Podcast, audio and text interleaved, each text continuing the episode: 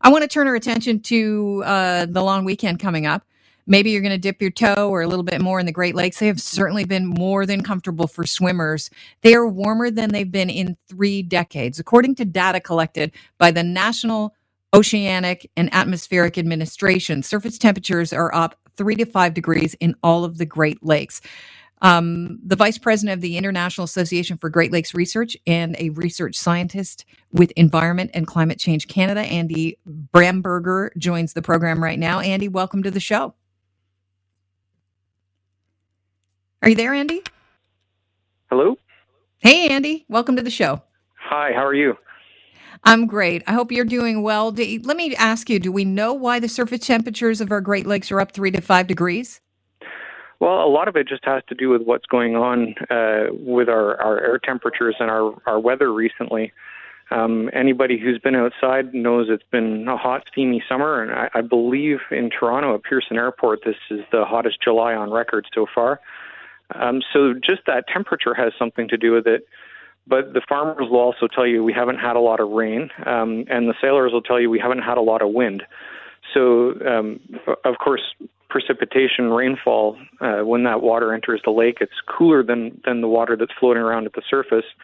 And the wind tends to mix that warm water from the surface down with cooler water at the bottom of the lake. And so that cools off the overall surface temperature.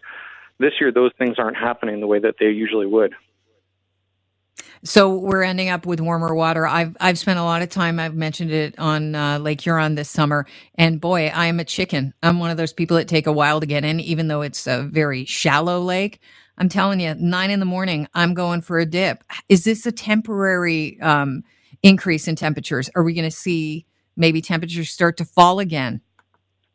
It's it's really hard to say. It depends a lot on the weather. I think if you look at long-term trends uh, in Great Lakes surface temperatures, we've seen them going up, and and that's just uh, a result of climate change. So we can probably expect to see those overall trends continuing.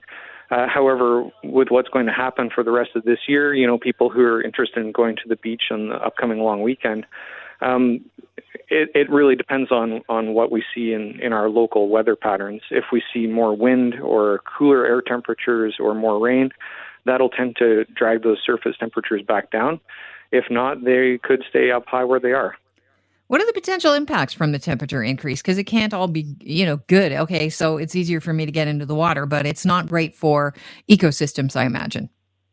Well, one of the things that's you know become a bit of a hot button issue uh, in recent years is is the potential for harmful algae blooms, and when we talk about those, we're actually talking about uh, a group of algae known as cyanobacteria or blue-green algae, and some of them have the ability to regulate their buoyancy or to to stay afloat.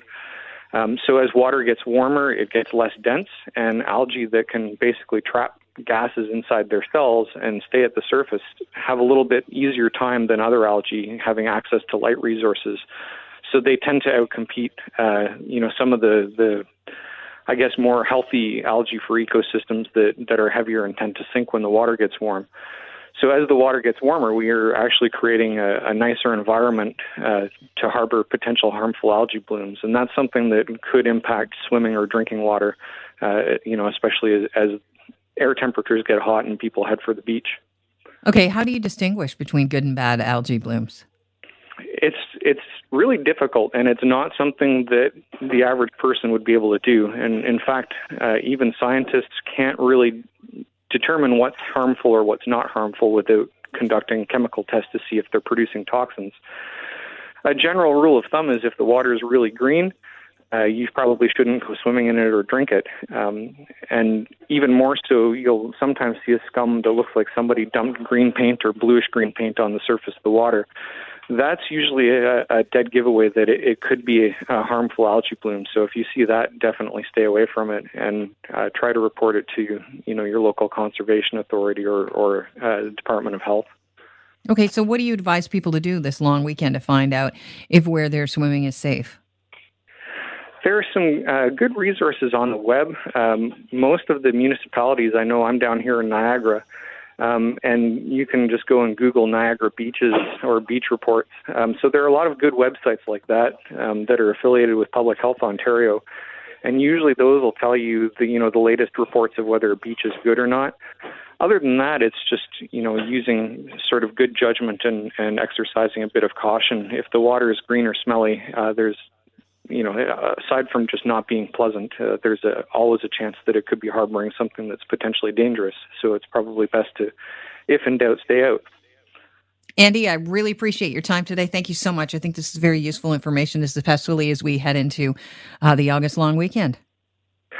I think it is an important thing, and, and uh, it's always important to consider that the Great Lakes are about a fifth of the world's uh, surface fresh water. So it's a really important resource that we often take for granted as, as Canadians living with access to that much good, clean water. So it's important for us to just pay attention to what they're doing.